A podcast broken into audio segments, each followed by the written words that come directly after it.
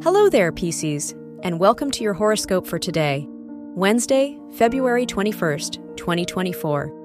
The trine between Neptune in your first house and the Moon in Leo in your sixth house fosters emotional well-being and self-care. You may find comfort and joy in nurturing yourself and engaging in activities that bring you happiness. This is a time to pay attention to your emotional needs and seek a balance between work and self-care. Your work and money. With Uranus in the third house, in conjunct the South Node in the eighth house, now may be a good time to reevaluate the financial habits and patterns that may be holding you back. Be mindful of past financial influences or debts that need resolution. Embrace learning opportunities that challenge your current perspectives.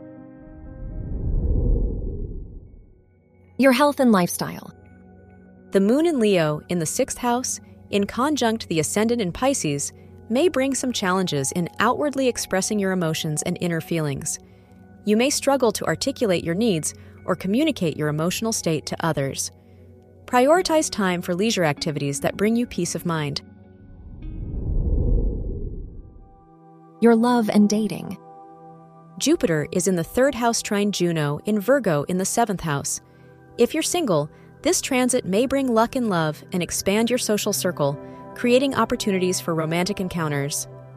If you're in a relationship, this transit encourages you to work together as a team, supporting each other's goals and dreams.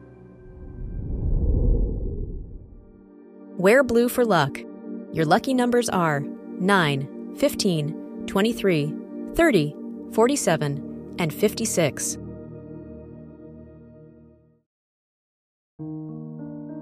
From the entire team at Optimal Living Daily, thank you for listening today and every day.